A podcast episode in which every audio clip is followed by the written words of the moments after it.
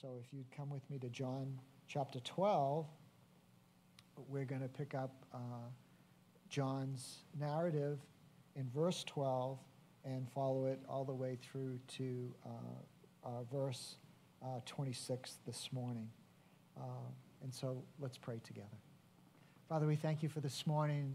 We just pray, Lord, that uh, you'd continue to work in our hearts as you've begun to do during Pastor Chris's worship set. And Lord, it is true, Lord, that Lord, that you are powerful and you desire to uh, work in our hearts, uh, the cry of our heart, the pleas that we have, and in the midst of life, Lord, you desire to sh- show yourself strong in the midst of those times, Lord. And so, Lord, we pray, Lord, as we come to your word this morning, uh, Lord, that you would speak uh, to all of our hearts, Lord, I pray. In, in Jesus' name, amen. amen. So we come to John chapter 12, verse 12. If you have a, a King James or an ESV, uh, there's an uninspired uh, note above the text that says uh, the triumphal entry. I'm not sure how appropriate that uh, foot, footnote is. It's anything but triumphal uh, in, the, in the grand scheme of things. Uh, and so I hope that, you know, what you might have heard year after year at Palm Sunday, that you could just put that aside for a minute and, uh, and just really kind of let the text speak to you uh, this morning. Uh, one thing that's interesting is that, you know, Jesus has been, is traveling uh, to Jerusalem uh, and he's, he's traveling uh, with, a, with a crowd of disciples.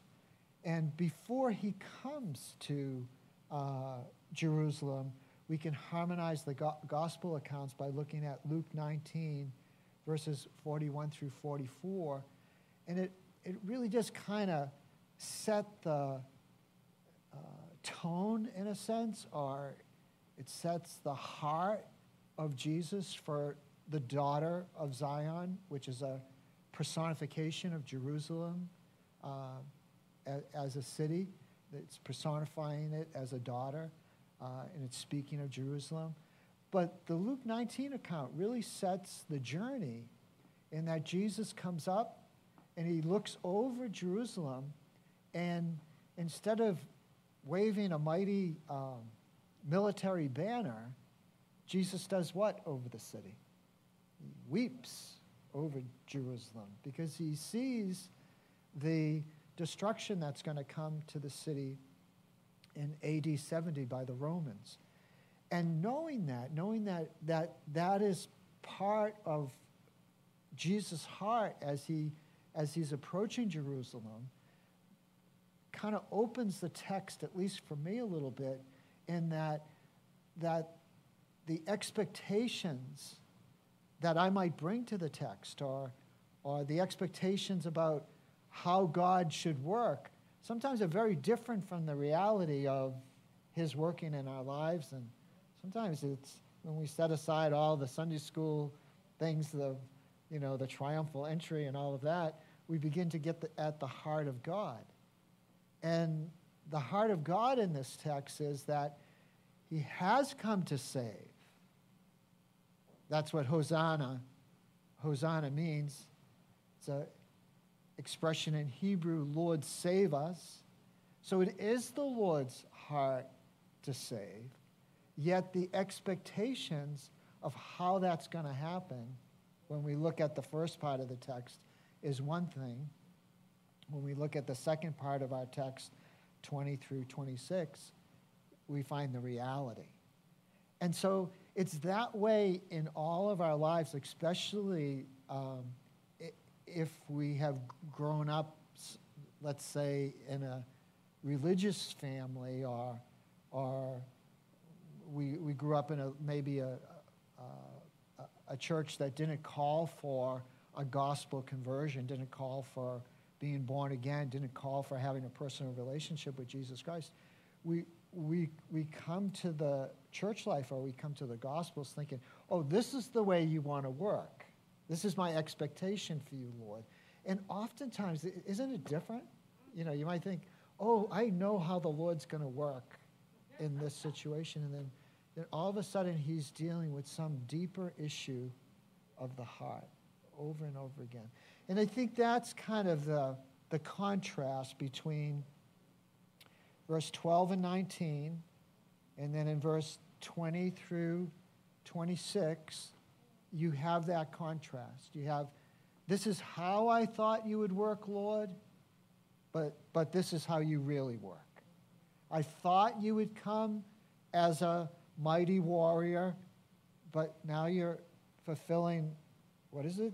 Zechariah 9 9. I thought you would be this deliverer, but you have come to deliver, but you've come to deliver in a different way.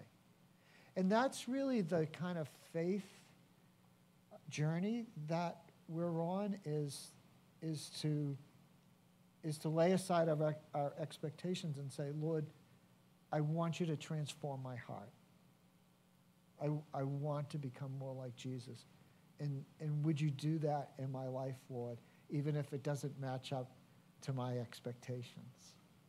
And life, life is like that. Like I, I never expected to be where, where I am right now in, in my life, but God is good, and He has brought joy, and He has brought purpose. Um, and so come to the text, maybe you'll see that, and maybe that would change your life this morning. Maybe, maybe something would happen where you'd let go of your expectations and say, God, do what you really want to do in my heart and my life. We come to verse 12 of chapter 12. The next day, the large crowd that had come to the feast heard that Jesus was coming to Jerusalem. This large crowd came from all over the world. They were called pilgrims, and they were coming to celebrate the Passover what's really fascinating in the pilgrims and, and is provides insight into the application of our text is that when we look at verse 20 and 21 of the text, we know that embedded in those pilgrims was not only true Jewish believers, but embedded in that great throng of pilgrims were people that were not Jewish. They, they were not circumcised they were Gentiles. And they were coming along with the great crowd out of our heart to seek and to find the one true God. And they had expectations in their heart. Now we know that God had prepared a place for them to worship, even though they, they weren't Jewish, right? In the temple, there was the court of the Gentiles. And so God had prepared a place for people from all over the world that may not be part, may not be Jewish to come and to worship him. Verse 12 The next day, the large crowd that had come to the feast heard that Jesus was coming to Jerusalem. And so, what happened in their heart is what happens in my heart and your heart. We get stirred, like worship was stirring this morning. We get stirred in our heart and we say, Oh, this, this is what God's going to do. And, and that was in their heart. They were like, oh, here he comes. And we know why they, they were there. They were there for the Passover. There were two other groups of people there too. There were those following Jesus' disciples. Uh, and a, a, great number of them were there because of Lazarus. You know, they saw the miracle. And they were hanging with Jesus. And, and we know that in, in a few short moments, the same people that were going to lay down branches and cry out, Psalm 118, 25, 26, they were going to say, Crucify him. But back to the text. The next day, the large crowd, they had come to the feast and heard that Jesus was coming to Jerusalem. So they took branches of palm trees and went out to meet him. And they chanted, as was their practice out of Psalm 118. And they were chanting and crying out, Hosanna! Blessed is he who comes in the name of the Lord. even what? The king of Israel. And so they were crying out, Lord, save us. And their expectation was for what? A mighty, a mighty deliverer to set them free politically and economically from Rome. And their expectations, you know, will be fulfilled in, one day, as we look at the book of Revelation, when Jesus comes as a mighty warrior on a white horse. They'll be fulfilled one day as he establishes his millennial rule on earth.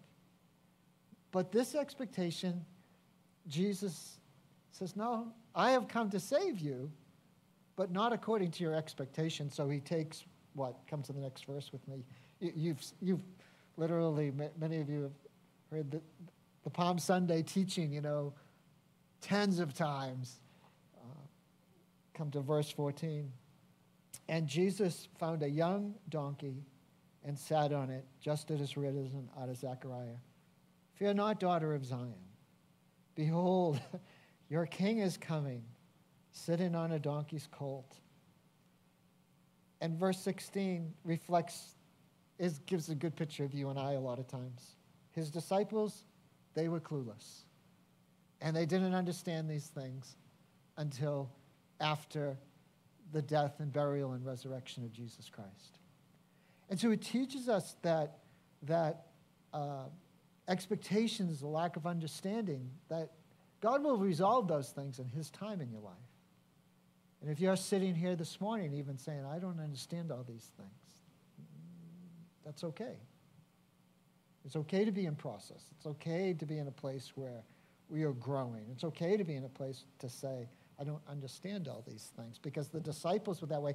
Matter of fact, when we look at Acts chapter 1, even after the resurrection of Jesus and his appearance, what did the disciples ask Jesus in Acts chapter 1? They say, Will you now restore the kingdom to Israel? Would you, would you now do what we wanted you to do in verse 13? And so there's always this tension in the life of believers. I expect you to do this, but you do this. And what we'll find out, I'll give you the end of this, the teaching, what we find out is God is more interested in the transformation of the heart according to his means, his means, rather than our desires. And that's that's the journey to maturity. Oh, back to the text. I'm getting towards the end of the teaching already. Verse 15 Fear not, daughter of Zion, behold, your king is coming. His disciple, verse 16, his disciples, they didn't understand. Verse 17, the crowd that had been with, with him when he called Lazarus out of the tomb and raised him from the dead continued to bear witness. and the religious leaders they spazzed out. They, they absolutely lost it. They said, Oh, all the world, talk about hyperbole. all the world is going after him. What are we to do? You know? And so you see the three groups of people there. See the, see the bumbling disciples, you see the pilgrims, and you see the uh, exasperated religious leaders. Well, in this crowd, there are some God-fearers. In this crowd of pilgrims that's participating in this, there's some Greeks. And they figure out a couple of the guys, because the, their names are Greek, that they're going to ask them, look, we've come for the real thing. And we want to meet this Jesus. Come to the text. Now, among those who went up to worship at the feast were some Greeks, and we've mentioned that there's a place for them to worship, right? The, in the court of the Gentiles. It says, Now, among those who went up to worship at the feast were some Greeks. So they came to Philip, who was from Bethsaida in Galilee, an area that was dominated by Gentiles. And he asked him, asked him a simple question Sir, we want to see Jesus. Philip went and told Andrew And Andrew and Philip went and told Jesus, and Jesus answered them. Now, this is probably the most remarkable pivot that there is in John. And it opens up Jesus answering the prayer or the chant, Lord save us, but not according to the expectations of the people. It opens up the door to understand, like, what is the purpose of Jesus in my life, your life? How does he want to work in our life? Because up until this point in time in the gospel, I give you the references in the notes, but one of them is in chapter 2. It's at the feast of, it's at the wedding, and they ran out of what? They ran out of wine, and, and, and Mary is, goes to her son and says, Fix it. And Jesus says, Oh, my time has not come. And so, consistently through the Gospel of John, Jesus is saying, John chapter 7, John chapter 8, he's saying, My time has not come. But in this case, he says, My time has come. Why does he say that? Because he wants to answer the chant, Lord, save us. And he wants to minister to the hearts of the people. But in the ways that his Father has prepared out of his justice. Because God has to do, deal with sin in a just way. And so Jesus says to them this. And Jesus answered to them, The hour has come for the Son of Man to be what? To be glorified. And we know that that phrase, for the Son of Man to be glorified, does not have to, does really has nothing to do with, um, say, power or superiority in the sense that we would define it by. But glory to the Son has everything to do about his humility of heart to complete the Father's plan, which is to go to the cross, to give up his life, so that we can exchange a life we can't save for a life we can't lose. That's secured by the blood, and if you've been around the penal substitutionary atonement of Christ to satisfy the righteous judgment of God. And what Jesus tells us is this, this paradox that if we want to live, we must what? We must die. If we want to transform life, if we want joy, if we want a, if we want a sense of the abundant life now and carry it into eternity, the paradox for a Christian is that we die and we receive everything. We go to the cross voluntarily. We give up our life so that Christ can rule and reign in our life.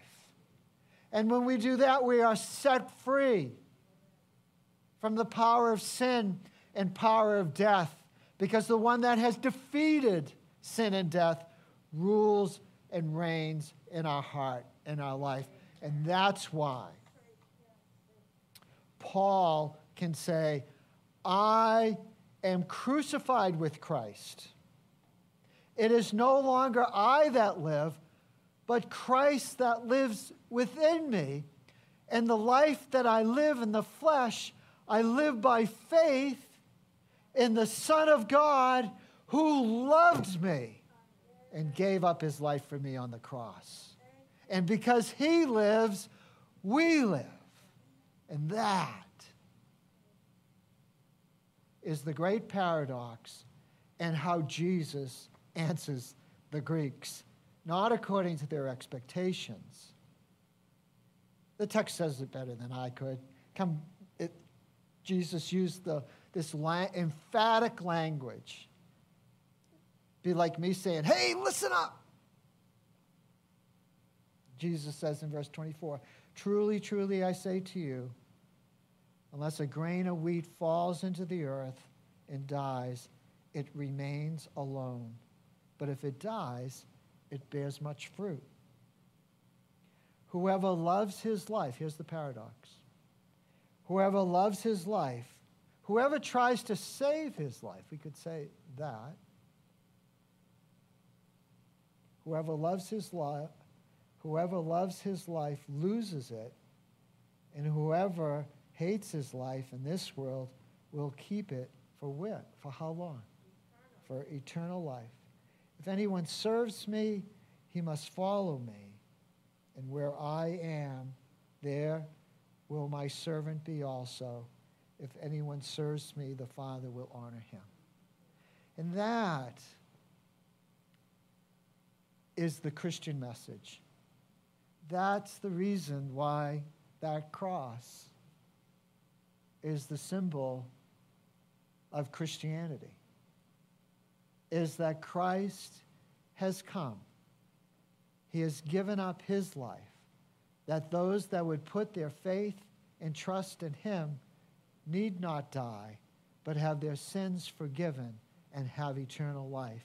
Because when the Father looks at Eddie Conway, he sees who I am in Christ and not the old man or the Adamic nature. He sees one that has been cleansed and forgiven and sinless, not because of works or my own righteousness, but because of him who loved me and gave his life for me. And see,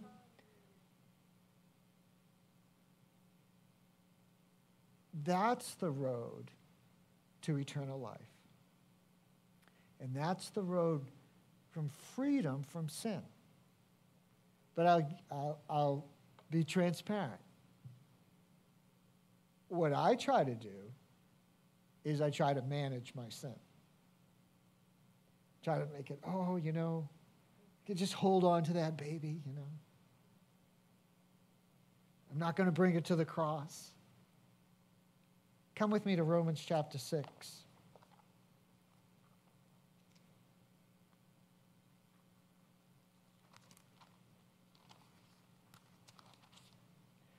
Paul writes this in Romans chapter 6, verse 1. What shall we say then? Are we to continue in sin that grace may abound? And Paul answers, says, By no means. How can we who died to sin still live in it? Do you not know that all of us who have been baptized into Christ Jesus were baptized into his death? We were buried, therefore, with him by baptism into death, in order that just as Christ was raised from the dead by the glory of the Father, we might walk in newness of life. For if we have been united with him in a death like his, we shall certainly be united with him in a re- resurrection like this. And six is the key. We know that our old self was crucified with him in order that the body of sin might be brought to nothing, so that we would no longer be what? Enslaved to sin. And so the expectation of the pilgrims was, Lord, save us by being a mighty political, economic warrior to deliver us. And God, Jesus says, I'll save you. Follow me to the cross. Voluntarily give up your life. And when you do that, my atonement, my sacrifice, my substitutionary work will satisfy the justice of God, and your sins will be forgiven, and you will have eternal life. See, when we give our heart to Jesus, We, we, when, we, when we give our heart to Jesus, we open the door of our heart for Him to be the Lord of our heart.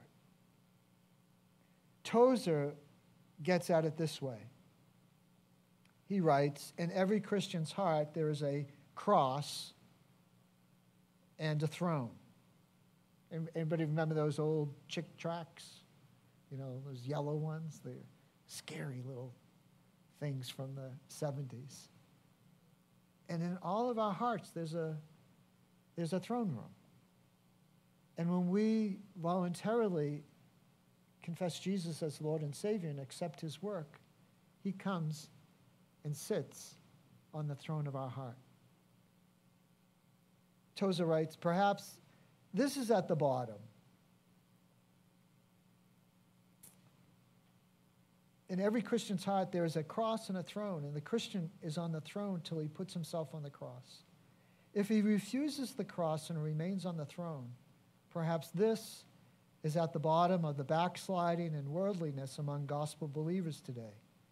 We want to be saved, but we insist that Christ do all the dying. No cross for us, no dethronement, no dying. We remain king within the little kingdom of our Mansoul and wear our tinsel crown with all the pride of a Caesar, but we doom ourselves to shadows and weakness and spiritual sterility. There's a free PDF of that book that's part of the, your notes. And so we come to the end of our talk today, and it's all about like expectations. Like, how do we expect the Lord to work in our life? The pilgrims, they wanted a mighty deliverer. And their prayer was the right one Lord, save us. And Jesus came and he answered that prayer. He says, I will save you because I'll satisfy the righteous demands of a just and holy God by paying the penalty for your sin. And if you're here t- this morning or you're listening and you've not had that, in other words, like on the throne of your heart, you're still the ruler, you're still, you're still king, and you're wondering why this Christian stuff doesn't work out. It's because the Lord wants to be the Lord of your heart and your life. And that requires a surrender. Lord, I surrender to you. Lord, I give you my life. Lord, come and be the Lord of my life. And when you do that, He forgives all your sins. He sets you free, brings joy to your life, brings you peace in the midst of the most craziest things that can happen this side of heaven.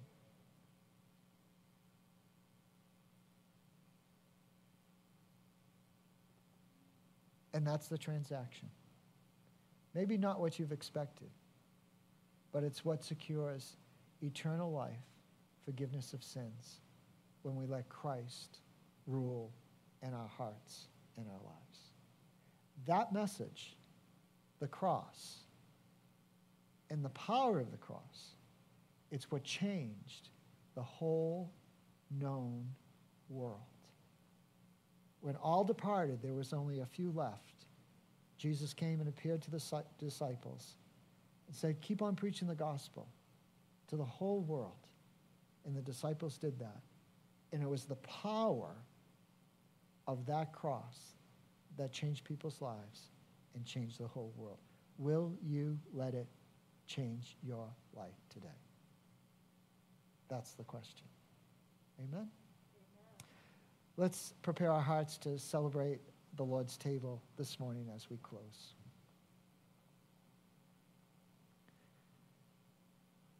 Lord, we thank you so much for this morning. Lord, you've given us a path to eternal life. And that path goes to the cross of Christ that when we give up our life, when we voluntarily go to the cross, we experience your grace, your forgiveness of sin, your new life. And so we pray for that, Lord. Lord, our hearts, if we've never been, we've never given our heart to Jesus Christ, Lord, we pray that prayer this morning. Lord, I give you my heart. I give you my life. Lord, I willingly go to the cross. Lord, I let you, out of your grace, pay for the sins that I've committed so that I could receive your forgiveness and so that I could be clean and have right standing, be clean before God. Lord, I give you my heart today. Come and forgive me of my sins so that I could be clean, whole, so that I could know Jesus as my Lord and Savior. If you prayed that prayer at home or here, don't leave here without telling someone about that. If you're at home, tell someone that's in your home or give me a call. But don't let today's day end without letting someone know that you have accepted Christ as your Lord and Savior.